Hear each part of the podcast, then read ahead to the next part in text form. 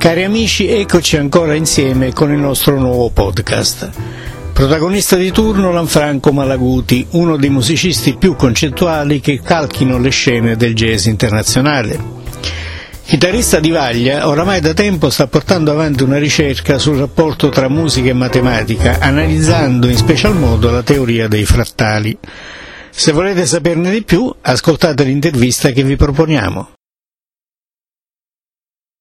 Tu sei giustamente considerato uno dei musicisti più concettuali che ci siano in Italia, nel senso che la tua musica risponde ad un preciso progetto che oramai porti avanti tra, da, da diversi anni. Ecco, vuoi dirci quali sono i dischi che segnano questo cammino e soprattutto vuoi spiegarci in termini il più chiaro possibile in che cosa consiste questo tuo particolarissimo procedimento che coniuga la musica con la matematica. Benissimo. Eh, diciamo questo procedimento, se dobbiamo trovare proprio la connessione eh, in termini eh, strettamente matematici, direi che è partito con uh, il, il, mio disco Visionari e, e, e dopo si è sviluppato oh, attraverso i successivi dischi eh, che sono dunque esattamente ehm, eh, Galaxies, mi sembra, ehm, Galaxies, poi eh, Chrysalis, Papillon e quest'ultimo appunto che dovrà uscire eh, il prossimo mese. E, e lì praticamente eh, sono partito diciamo, da una nuova teorizzazione, ma diciamo non è tanto, a me è sempre affascinato il discorso del, dei frattali, proprio come concetto matematico, que, tutta quella filosofia che sta dietro alla, alla teoria del caos inteso non come caos vero e proprio, ma come eh, situazione caotica che si presenta ai nostri occhi ma, e ai nostri sensi per i nostri limiti. In realtà dietro al caos, uno, dietro al caos apparente c'è un ordine nascosto e questo ordine appunto eh, è ben esplicitato da tutta la teoria, da tutto uno sviluppo di un grande il grande caposcuola Mandelbrot, eh, che lui praticamente ha, ha, costruito questa teoria sui frattali, che poi ha trovato tanti riscontri anche nel campo fisico, nel campo di certe situazioni, eh, quelle che adesso ho detto banalmente, dietro al profilo, alla, alla, alla traccia del profilo di una montagna, dietro alla, al disegno di una costa ci sta un algoritmo matematico, uno dice ma più casualità di quello? No, dietro anche a queste casualità ci sta un ordine, diciamo. Ecco, queste cose l'ho voluto in qualche modo estrapolare alla musica. Esiste una musica frattale, eh, però non mi interessa più di tanto intesa come mh, mm, eh, delega a questi algoritmi che poi che portano poi alla cosiddetta musica autogenerata, no? che è una sorta, praticamente si impostano queste cose e poi come vengono fuori le immagini, quei famosi disegni tipici dei frattali, vengono fuori anche delle sequenze melodiche, delle sequenze armoniche legate. E io chiaramente non è, è, è a me è affascinato diciamo, l'approccio e sentire questa musica autogenerata eh, cosa, eh, come si presentava alle mie orecchie e aveva sicuramente un suo fascino. Ma in questa musica autogenerata, sì. qual è allora il ruolo del musicista? Eh, lì penso ben poco, penso ben poco. Diciamo, lì è come dire una sorta di provocazione, diciamo, ecco, vediamo quello che noi chiamiamo caos, però mh, mm, chiamiamo filtrato attraverso questi algoritmi eh, frattalici, eh, viene fuori questa musica, diciamo, no? Ecco, dico subito che io non è che mi sia addentrato eh, in, in, modo molto dettagliato e approfondito su questa, questa procedura, però eh, diciamo, mi affascinava molto il discorso di, come, di, quello che poteva venire fuori e quello che poi ho realizzato in pratica è una sorta di, dire, di mediazione, ma neanche di mediazione. E, è stato proprio un filtraggio notevole, cioè d'accordo questa musica, però ecco, cosa rimane di questa musica nel mio, eh, diciamo, nel mio mm, diciamo, nel mio essere dopo che l'ho sentita. Ecco, quel qualcosa che comunque devo filtrarlo attraverso quelli che sono i canoni, i modelli del mio retroterra culturale musicale. Quindi non è che, se no appunto poi giustamente come dici tu verrebbe fuori una, una cosa così distaccata quindi in pratica io poi ho cominciato a, a studiare gli, gli, elementi più asimmetrici che caratterizzassero questa, questa situazione, appunto. Eh, dico asimmetrici perché, eh, perché, questo caos, come si presenta? All'insegna della asimmetria totale, non ci sono degli ellissi disegnati, non c'è niente di, mate, di matematic- matematicamente cartesiano, cioè non ci sono equazioni di parabole, di, di, ellissi, adesso detto banalmente, parlando dei concetti matematici più, basilari, delle iperboli, no, è, è una forma irregolare, cosa c'è lì dietro? Ecco, perché i fratali poi in sostanza eh, sarebbero anche questi, no? Ecco, e, e, allora cominciare a sviluppare la musica in questo modo, sia in quello che è l'aspetto melodico, sia in quello che è l'aspetto armonico, sia in quello che è l'aspetto ritmico. Quindi niente ripetizioni cicliche, niente situazioni diciamo che, quasi qua, eh, che, ricordino in qualche modo una simmetria, tipo la struttura AABA, uno standard, prima tema, poi è, poi è, e poi il ritmo sempre in quattro quarti, eh, eh, no, o al limite anche in un tempo dispari, ma sempre quello. No, al suo interno si può anche benissimo scomporre, eh, una battuta la fai in sette quarti, un'altra in cinque quarti, un'altra in quattro quarti, e senza neanche eh, basarla su un ciclo ben definito, insomma, è un qualcosa di, di, di molto casuale, chiamiamolo così. Ecco. E i primi lavori che ho fatto indubbiamente seguivano questa filosofia. Però c'è da dire questo, che per quanto io mi volessi distaccare da queste procedure molto mate, eh, matematicizzate, è chiaro che la componente poi, come dire, artistica, squisitamente artistica, quella emozionale, eh, può in qualche modo essere un, po', un pochino compromessa. E piano piano ho cercato proprio di staccarmi da questo, nel senso di dire, vabbè, tutto questo cosa mi è servito? Eh, staccarmi, però deve rimanere questa, questa sorta di abito nuovo, questo, questo, diciamo, questo fascino dietro a, perché chiaramente poi i Fratali l'avevo ben studiati su quelle che erano le rappresentazioni grafiche, poi diciamo c'è stato questo momento di riportarlo in quelle che erano strutture musicali.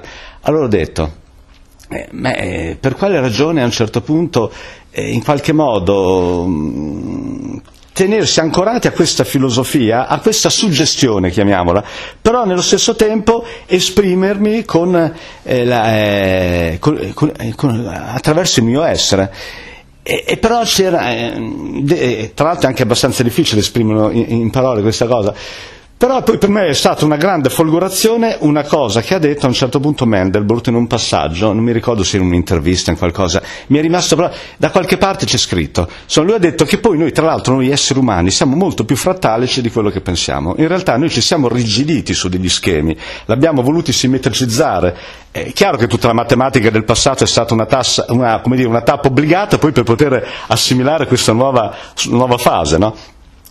E questo aveva messo una sorta poi di, una, una sorta di, di nuova, eh, una, una, situazione, mi ha creato una situazione proprio inebriante, proprio ho detto, ma accidenti, allora, come dire, io adesso mi affido a quello che è il mio impulso forte, perché lo sento potentemente, quello che io posso teorizzare attraverso degli schemi, se lo dico poi istintivamente viene fuori molto di più di quello che si pensi e se non viene fuori è perché noi paradossalmente in realtà ci autolimitiamo, no? come dire che l'artista, non so, eh, Ornette Coleman, si prendeva proprio problemi, dice parte e questa componente fratale che viene fuori comunque. Però attenzione, è lì poi il discorso strano, ma lui l'ha fatta, probabilmente è un pioniere in quello. In, in lui c'era questa componente primitiva, proprio che in lui la, face, faceva, la faceva esprimere, la faceva venire fuori, oppure è bene essere in qualche modo un po' consapevoli di questa cosa, un, un, discorso molto freudiano, cioè io alla fine ho questa tranquillità, ho detto ma dai, so cosa c'è dietro, ho capito, come dire, quindi dai adesso affidiamoci, quindi c'è convinzione, non sono più frenato come potere, ma sto facendo delle cavolate, come dire, ma questo istinto che ho, no, perché il grande Mendelbrut, tutto ciò che c'è di teorizzato è come dire, ma sai, se ci affidiamo al caso, alla fine poi la cosa viene, viene, fuori lo stesso. Ed è la dimensione in cui sto lavorando un po' adesso. È come dire, quindi i fratali, nello stato che sono adesso, mi è servito quasi come un palco eh, un palco, una, una, sorta di conoscenza che so, ma soprattutto ha una sua funzione molto emotiva, mi ha messo tranquillità a potermi anche affidare al caso in modo più tranquillo e, e, e senza troppe rigidità. Ecco. Nella tua musica odierna, quindi secondo questi parametri non facilissimi da recepire che ci hai illustrato, pensi di aver raggiunto un sufficiente equilibrio tra l'ispirazione e la ragione? Sì, sì, penso di, averlo eh, raggiunto e, e, in questo sono anche, mm, adesso beh, dico una storia un po' anche, che detta poi da un matematico, dice non avrebbe quasi neanche perché sono, i matematici per eccellenza sono legati molto alla, alla realtà, alla, alla, a, a, quei principi anche se vogliamo mh, filosofici, epistemologici di, di, stampo popperiano,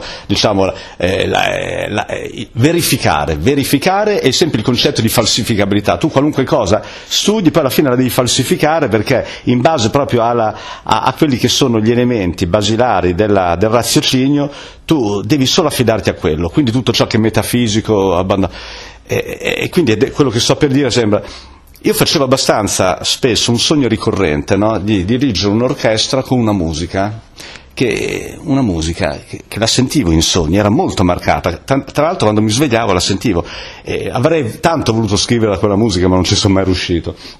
E aveva delle, aveva delle, connotazioni particolari, chissà da dove venivano fuori, sembravano note a caso ma nello stesso tempo non lo, non lo erano perché c'era tutta una costruzione e, e alla fine e poi, eh, alla fine poi eh, mi sono accorto che eh, um, con gli ultimi due progetti, con Papillon e soprattutto quest'ultimo che sta per uscire fuori, quel sogno è rivenuto fuori, tu dici vabbè, può darsi che abbia risognato tutta una cosa diversa, però eh, quel sogno ricorrente ha una sua... e c'è molta affinità, in poche parole, tra la musica che adesso sto facendo e quella musica che si presenta nel mio sogno. Allora, come dire, me, almeno a livello di subconscio, cioè, adesso dico le parole, mm, sono ignoranti in materia di psicanalisi, non so se sia il termine giusto, subconscio, diciamo, tutto ciò che è il, il mio essere anche... Mh, mm, non quello razionale, quello che si presenta nei sogni è molto simile a quello che, che, sto facendo. È quasi che avessi fatto una sorta di quadratura del cerchio di quella che era la mia spiritualità musicale con quelli che erano eh, quegli schemi eh, matematici che poi mi hanno portato a, a fare questa cosa qui. Un po' applicando in modo molto stretto quegli algoritmi matematici, un po' abbandonandomi a, al flusso eh, con quella tranquillizzazione che abbiamo messo insieme che ti dicevo prima e alla fine è venuto fuori questa, diciamo da tutto questo marasma di cose anche che ho cercato di spiegare malamente perché sai lì la sfera emotiva è molto presente quindi tradurla poi semanticamente in termini concreti non è facile. Eh, adesso un po' ho, ho parlato a ruota libera. Tutto questo magma in qualche modo si è poi dopo materializzato in questa cosa che sto facendo. Anche perché poi questa componente istintiva è, è molto importante perché? Anche semplicemente per questo. Perché dunque, eh, negli ultimi due dischi che ho fatto e quest'ultimo che sta uscendo, c'è la parte scritta e sono parti scritte abbastanza rigide, ma c'è anche tutta la parte improvvisata e nella parte improvvisata eh, non si leggono sigle di accordi come ad esempio nel jazz e quei musicisti con cui sono mi sono raccomandato, ho detto voi affidatevi al vostro estro, chiaramente io l'ho filtrate perché sentivo come suonano, il, la musicalità che hanno, eh, voi quello, l'ispirazione che sentite dalle mie griglie armoniche che vi sostengono, voi partite per la vostra tangente. E loro erano contentissimi perché a un certo punto dicevano ma accidenti ma io suono a caso eh, però si incastra tutto perfettamente c'era quella parte di teorizzazione che molto iniziale, una parte di quella roba che quelle sequenze che ti dicevo molto vicine di tutte le dodici note, per cui statisticamente la probabilità che certe note andassero bene su questa griglia circolante che andava avanti molto rapida si incuneassero. C'è anche quello, d'accordo. Però sì, fa parte, quello è un aspetto, è uno degli aspetti di questa teoria frattalica che, eh, che, di cui finora abbiamo parlato. No? E quindi alla fine anche nella componente improvvisativa c'è un qualcosa che può essere, anche, può essere anche visto come un qualcosa di molto studiato, ma nello stesso tempo anche molto improvvisato, perché in realtà loro l'hanno improvvisato. Paradossalmente di tutti, quello che è meno improvvisato poteva essere io, almeno nella fase iniziale. Adesso mi sono scrollato di dosso tutte queste cose, anche con questa, con questa, profonda convinzione, grazie a quel messaggio, ripeto, per me il mio faro, il mio ah, eh, Namyo Rengekyo del, del buddismo, sarebbe noi siamo fratalici più di quanto pensiamo, basta affidarsi al flusso, come dire. No? E questa cosa ha determinato le cose che sto un po' suonando, ecco, diciamo. Quali sono i musicisti che compaiono in questo disco che sta per uscire? Come si chiama il disco? E mi piacerebbe sapere anche sì. con quale criterio, sì. partendo da queste difficili premesse, scegli i tuoi musicisti? Ecco, prendo quelli che hanno una trasversalità notevole, cioè che abbiano un buon supporto uh, tradizionale, quindi che siano dei, dei boppers, diciamo, degli ex bop, oppure che abbiano in qualche modo il bop, il, eh, mi interessa quella parte del jazz che riguarda la rivoluzione bop, diciamo, quindi la, il, il, rispetto della, modie, della, melodia su griglie armoniche ben precise, ecco, di stampo parkeriano, di stampo, insomma il bop, il bop, detto in parole semplici, eh, detto in sintesi. Eh, però non è stato sempre così, perché ad esempio ho suonato per, di, almeno per un paio di dischi, due o tre, con Massimo De Mattia, ma lui era proprio come dire, era un elemento, e lui si è sempre dedicato al free, anche lui ha fatto un po' di bop, ma lui diciamo di tutti è quello che è sempre stato meno legato al bop, Massimo De Mattia, il flautista.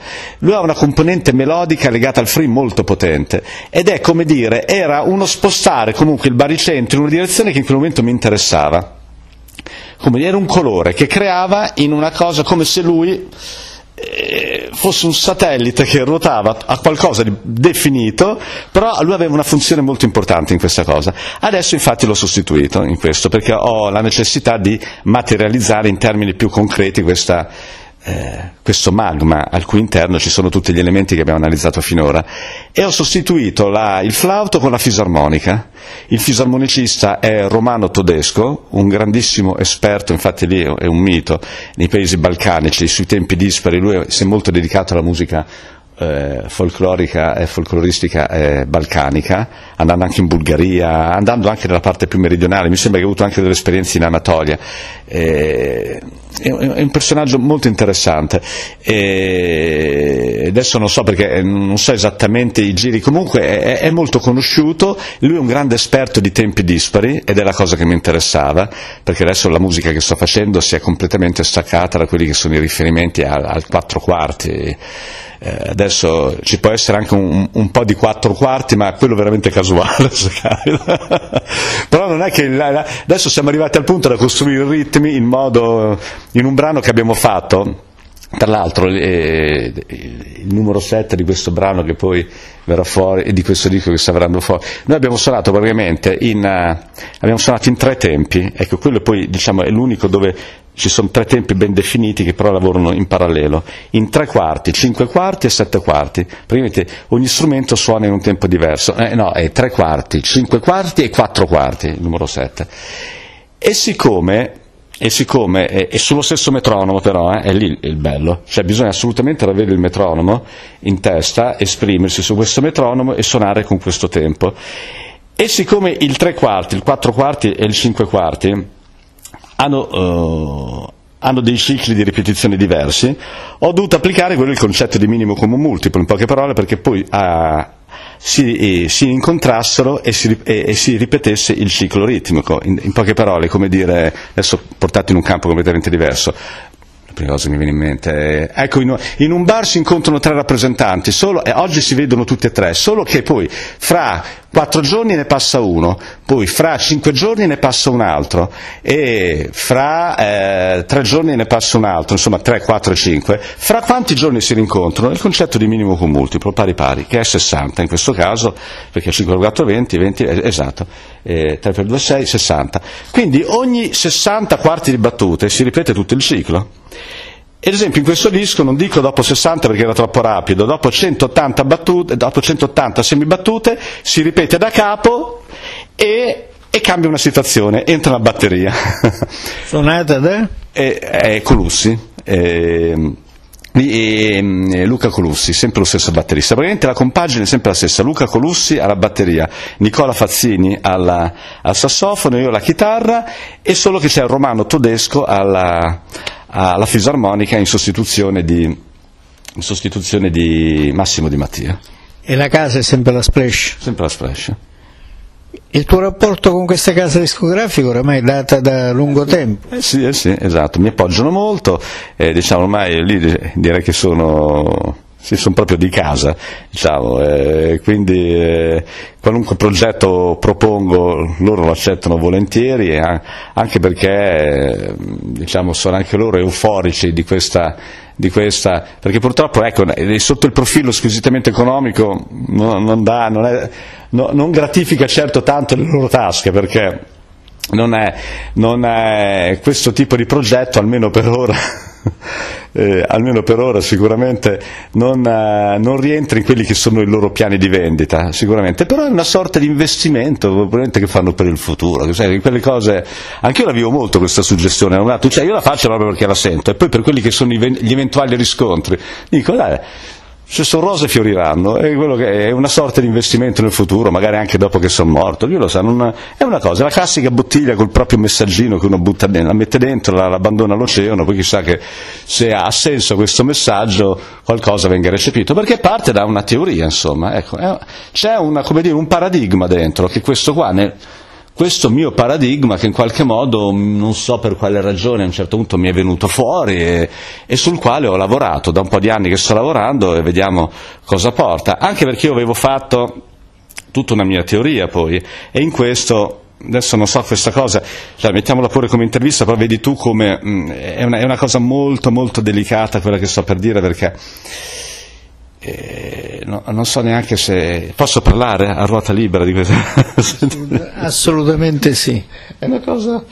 Allora, cioè per me c'è sempre stato un parallelismo tra quella che è scienza e quello che è proprio anche la, la dimensione artistica parallela cioè, sì, dicono che sono due emisferi che lavorano parallelamente, cioè quella della, quella sfera estetica e quella della sfera razionale. Poi indubbiamente le due cose vanno, perché voglio dire, se un uomo del Paleolitico rappresentava arte, eh, il suo livello artistico mh, mm, non poteva essere paragonabile a quello di Michelangelo Bonarroti o quello di uh, chiaramente un uomo del Rinascimento uh, o Leonardo da Vinci. Chiaro, quella deve essere un'arte più primitiva. Eh eh, perché l'abito, la, la, struttura mentale in termini anche razionali era quella. Poi via via che l'uomo si evolve, diciamo, eh, è chiaro che la componente artistica ha, è un'espressione di quella che è la sua forza, eh, di quella che è la sua forza razionale. Le due cose non devono andare di pari passo necessariamente, nel senso che ci possono essere delle lacune, una è essere presente e mancante. Il premio Nobel della fisica, al premio Nobel della fisica gli può piacere Orietta Berti e il jazz dice io proprio non lo capisco, eh, sono estremi, anche se ho sentito molti premi Nobel che gli piace Bach ad esempio e non certo Rietta Berti. Eh, e viceversa, un uomo del popolo, popolano, nel senso che non ha una gran cultura scientifica, può amare alla follia il jazz perché è molto sviluppato il senso artistico. Qualora poi sviluppasse anche quello razionale, oppure potenzialmente la già, è lì è un campo molto difficile. Ecco. Comunque voglio dire, c'è sempre stato un parallelo nella storia tra quello che è l'espressione artistica e quella razionale. L'architettura, facendo adesso un rapporto tra quella che è la situazione eh, diciamo, scientifica e quella che è la situazione architettonica, c'è sempre stato un parallelismo bellissimo. L'architettura del Rinascimento era proporzionale alle conoscenze matematiche che si avevano nel Rinascimento. E, e, via via, ogni epoca, adesso andiamo velocemente, fino a New York, New York, benissimo, eh, tutto ciò che è, è, è, legato al jazz, al bop, eh, al bop eh, alle cose molto strutturate, saranno legate all'architettura newyorkese. E tra l'altro, bellissimo uno, uno, uno scorcio de, eh, di un'architettura rinascimentale, bellissimo uno scorcio di New York, una vista dal, da un grattacielo, magari notturna, con tutti, tutte le lucine, queste cose tutte belle simmetriche, ed era proprio l'idea anche della simmetria spigolosa per quanto riguarda nel jazz. Benissimo. E, ma è stata espressa la bellezza, diciamo, naturale. Attenzione, è bello il panorama eh, eh, eh, di uno scorcio rinascimentale, uno scorcio, uno scorcio, eh, uno scorcio, uno scorcio rinascimentale, di, una, di questa visione di New York, ma è bellissimo anche il paesaggio del Cervino. Allora, vedi, la montagna tutta asimmetrica, il bosco, il prato, stupendo, eh, dicono tutti che è bellissimo. Attenzione, quella è frattalica però, eh? non c'entra niente, l'architettura di questo paesaggio non c'entra niente con l'architettura umana legata a una matematica molto determinista. Lì non ci sono cubi, non ci sono sfere, non ci sono coni, c'è qualcosa che è assimilabile a quelle forme, ma potrebbe, ma neanche tanto, sono completamente asimmetriche. E la natura si è espressa attraverso quella cosa. Quindi lì c'è un messaggio frattalico, direi che da questo che è partita la, mia euforia sul discorso del recupero dei frattali. Eh. Ma senti, allora i frattali fanno vedere delle cose anche molto belle, la frattalicità naturale fa vedere delle cose molto belle. Attenzione, poi c'è il free. Il free è una provocazione, a volte sono dei manifesti anche politici, a volte sono qualcosa, ma attenzione, allora dietro la fratallicità della, di, un, di, un, certo tipo di free, magari quello mistificatorio, adesso parliamo solo di quello mistificatorio, eh, è casualità anche di butti le cose a caso, ma eh, potrebbe essere questo passa- eh, paesaggio del Cervino o lì caos veramente. Ma allora senti, non sarà niente niente, allora c'è, il, c'è un caos dietro al paesaggio del Cervino, ma c'è il caos anche dietro al bombardamento di Hiroshima. E se tu vai a prendere le celle elementari che rappresentano il caos delle due situazioni, possono sembrare anche uguali. Possono sembrare anche uguali. Solo che via via che poi le forme si amplificano e vengono da una parte c'è il Cervino con le sue rappresentazioni naturali e lì veramente fratalicità e dall'altra c'è il bombardamento di Hiroshima che è un accidente provocato dall'umanità, un bombardamento che ha rivoltato tutta, tutti quelli che sono i messaggi naturali della fratalicità e ha costruito questo panorama di Hiroshima bombardata. Non è che, cer- che dietro a un certo free ci può essere quel paesaggio lì? Ma io ci terrei a recuperare invece il paesaggio nel mio piccolo che c'è dietro al Cervino, nella sua caoticità. Quindi è caotico, sì, ma seguendo degli schemi, degli algoritmi che si presentano come caotici, in realtà dentro e lì li copio. E beh, lì la musica autogenerata potrebbe essere quella, solo che non posso fare quello, lo fanno. Esiste la musica autogenerata, che sarebbe quello appunto che dicevo prima. E allora provo a mediarla attraverso, quindi io sarei un purpurì di questa suggestione, anche che ho tutta quella di prima, adesso colorita di questa cosina che mi ero dimenticato, che non è una cosa da poco, di, questi, di questo parallelo di paesaggi, dell'architettura. È, è, così, quindi vabbè, arricchire tutto quel magma di, primo, eh, di prima con, questa, con, questo nuovo colore, chiamiamolo, e con questa nuova ipotesi, chiamiamola. Cioè, però è molto delicato questo discorso, perché voglio dire, Ornette Coleman, perché dico Ornette Coleman, cosa posso dire di Ornette Coleman? Che è un mistificatore? Potevo pensarla all'inizio, lui indubbiamente c'è una forza dentro di lui, una forza, nel free ci sono molti mistificatori sì. sicuramente, è sì. pieno. In Coleman posso dire solo questo, perché quando ho abitato a Roma, poi perché poi sono andato via da Roma a 26 anni, cioè i jazzissimi li sono visti tutti al Musichina, eh? tutti, eh? cioè tutti, voglio dire, mi sono visto Max Roach, mi sono visto Mingus, e ho visto anche Ornette Coleman, che anche lui è venuto proprio al Musichina, e sono andato anche lì prevenuto So, eh, sono andato lì prevenuto, ho detto no, questo non sa suonare, um, questo non sa suonare, non ci sono cacchi, non state mai a raccontare un sassofono di plastica, no? questo è pure stonato.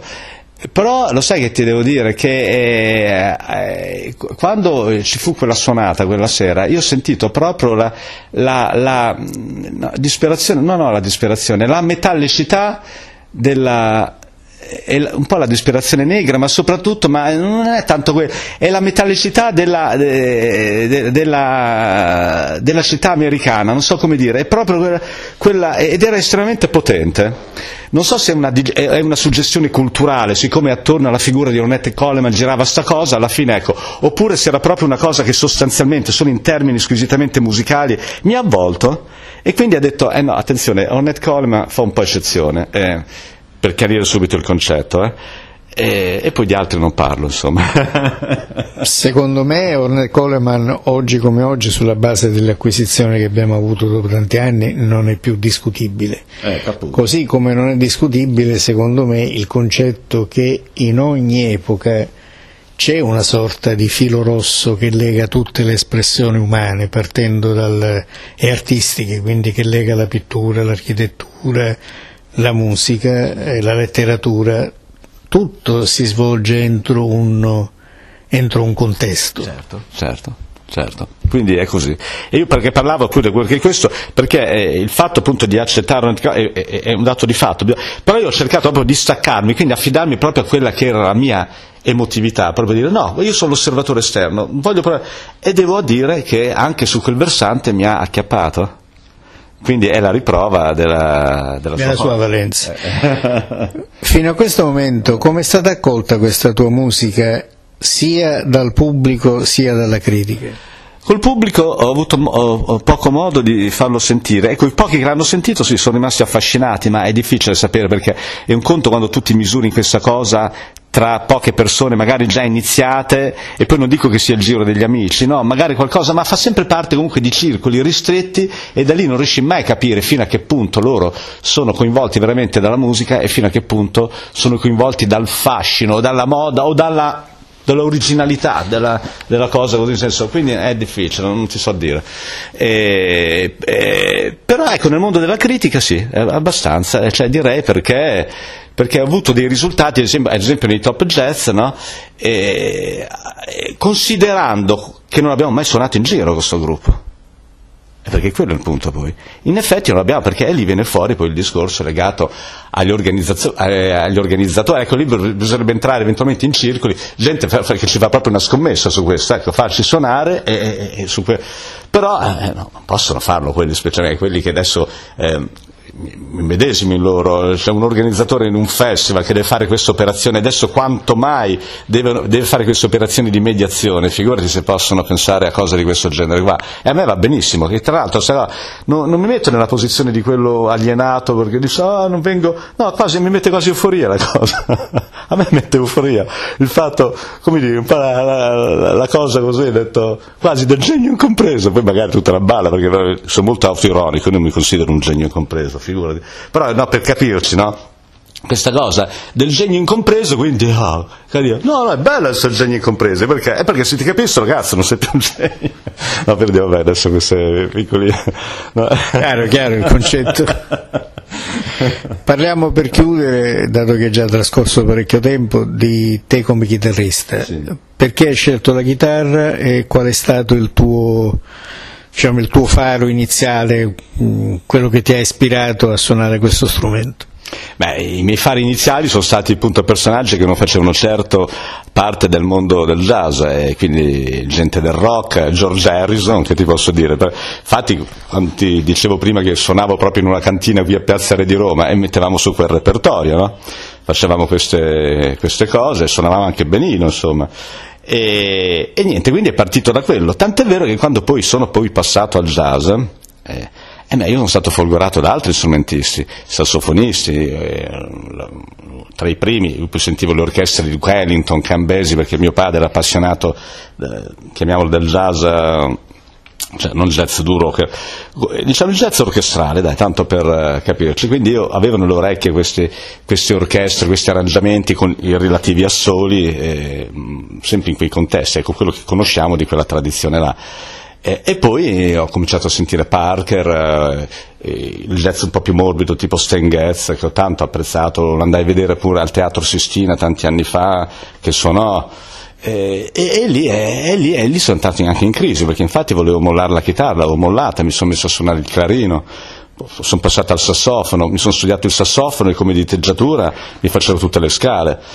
Eh, solo che siccome l'ho fatto come autodidatta non sono neanche andato da un maestro, sono partito sballato, non suonavo neanche di diaframma, suonavo di gola è stato un disastro, c'è stato un periodo che sono stato anche male con la gola, l'ho mollato e, e ho ricominciato con la chitarra quasi che fosse un processo, una, quasi che fosse un processo di adattamento, no? E ho detto, vabbè dai, in fondo la chitarra è quello strumento che so suonare. E no, è proprio ripartito così il recupero della chitarra. E poi eh, ho detto, ma però è anche una piccola unità armonica, diciamo, insomma, queste, e ho, ho cominciato a vivere, perché ecco, mi sarebbe piaciuto molto suonare il piano. Eh, perché il discorso degli accordi per me è essenziale, però si può fare anche con la chitarra e si possono fare anche degli accordi che il piano non può, perché il piano per fare determinati accordi non può avere due mani così, ecco, dovrebbe avere de- tante dita, eh, ecco, una qua, una qua, una qua, una gran manona oppure una mano centrale, eh, magari con tre, due dita in meno, eh, ecco, per dirti. Un insomma. po' difficile. Eh. Esatto, quindi voglio dire, quindi recuperare e quindi l'ho recuperata. E poi ho avuto le mie folgorazioni, perché mi ricordo, per me è stato un elemento determinante, e spesso lo dico questa cosa, quando andai al folk studio, eh, cioè, tu preso dall'euforia di essere un rocchettaro notevole, perché so, avevo all'epoca quanto avrò avuto, vent'anni, sì, nel quartiere probabilmente sono stato il miglior rocchettaro, probabilmente, non lo era quello che imitava meglio Jimi Hendrix, diciamo, va, diciamo così. Eh eh, imitava, porca miseria, tu pensi che roba. Eh, eh, allora, eh, e, niente, andai a sentire un concerto che ci stava Irio di Paola, Mandrake. Mandrake, Giorgio Rosciglione e Alfonso Veiera. Ah, oh, mi hanno messo K.O. Ho detto no, no, no, eh, eh, ho, ho sofferto quella sera eh, a sentire di Paola, la raffinatezza, gli accordi che metteva, il ritmo, le- e poi dice, e, e con un filo di suono, la Gibson, che è sta Gibson? Ho detto appena sono arrivato, ho detto ma che è sta cazzo? E C'era proprio la sostanza eh, eh, espressa e, e lievitata e, e sublimata da, da un suono bellissimo comunque perché poi ho capito che lì- perché inizialmente il suono quindi non mi piaceva però ho detto ma è stupenda questa cosa qui E- era imperfetta era, c'era questa continuità su quello che era e insomma era proprio una, un'amalgama incredibile e lì è chiaro ho messo la chitarra ho mollato la chitarra per due o tre mesi non l'ho proprio suonata e ho ripre- l'ho ripresa con l'intendimento di rimparare tutti quegli accordi lì e ne, ne- ne avrò fatti una quarantina di accordi mica di più Sei autodidatta o hai studiato? sono autodidatta.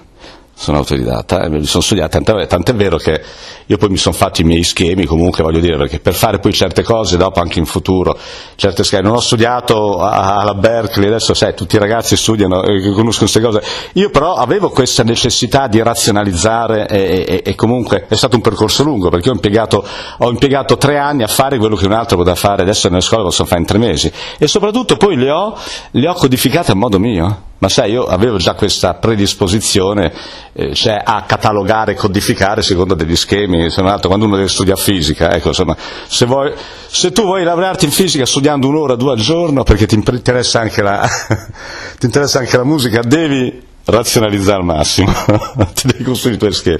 E quelli evidentemente una struttura, una griglia, è una griglia che in qualche modo sì, ho detto, se vuoi fare geofisica, eh, eh, c'è una griglia che devi in qualche modo fartela. E poi evidentemente è, diventato, è diventata l'essenza del mio essere in termini razionali e quindi qualunque cosa. Dice oddio adesso questi accordi le, le teorie vai, normalmente mi- mi mi presenta così vabbè non posso mettermi a studiare adesso teoria eh, le- i modi tutte eh, va- dai, vediamo come posso fare adesso. Chiamiamo alfa questa situazione, la semidiminuita che quella è la scala superlocrea, il caso volle che può andare bene anche nella, nella una settima nona meno, di un altro grado. Adesso il butto lì. E lì c'è tutta una teoria fatta benissimo, e io non l'ho seguita quella, perché non sono andato a scuola. Me la sono costruita parallela. Tant'è vero ogni tanto qualcuno mi chiede di insegnare, dice ragazzi, guarda, io non posso, posso parlare delle mie esperienze di vita musicali, ma eh, non, non posso, eh, a meno che eh, vengano accettati i miei codici, non, eh, sono serviti a me per costruirmi il mio apparato, che poi mi può essere servito paradossalmente per per aprirmi altre cose. E, e forse ecco, certe cose che ho fatto mi hanno anche un po' differenziato stilisticamente, chi lo sa, eh, può darsi anche quello. Eh. Cioè, sono cose molto delicate, cioè il fatto di fare poi tutti la stessa scuola, dice, eh, eh, tutti vabbè, partono da quei paradigmi e quindi eh, c'è un denominatore comune. Certo. Eh, è chiaro, è quello. Mi sono fatto la mia piccola scuola personalizzata, chi lo sa, chi lo sa. Però rispettando gli accordi, quindi lo facevo poi nel BOP questa cosa qui. E adesso a maggior ragione in queste cose che sto facendo adesso, figurati. Bene, mi pare che i risultati ci sono, eh, ti ringrazio molto, spero che i nostri ascoltatori seguano con, con interesse questa chiacchierata. Grazie, grazie veramente di aver dato questa opportunità e spero di aver, perché ho parlato a ruota libera e, e non so quante volte sia entrato in contraddizione con me stesso o quanto sia riuscito a esprimere eh, in termini emotivi e razionali quello che è dentro di me, ma non lo so, spero di sì. Lasciamo la valutazione a chi ti ascolterà. Ancora grazie e in bocca al lupo. grazie, grazie a te Gerlando, grazie. Grazie per aver ascoltato a proposito di jazz. Potete ritrovarci online sul sito www.online-jazz.net, sulla pagina Facebook facebook.com slash onlinejazz e sul profilo Twitter at onlinejazz. Buon jazz a tutti!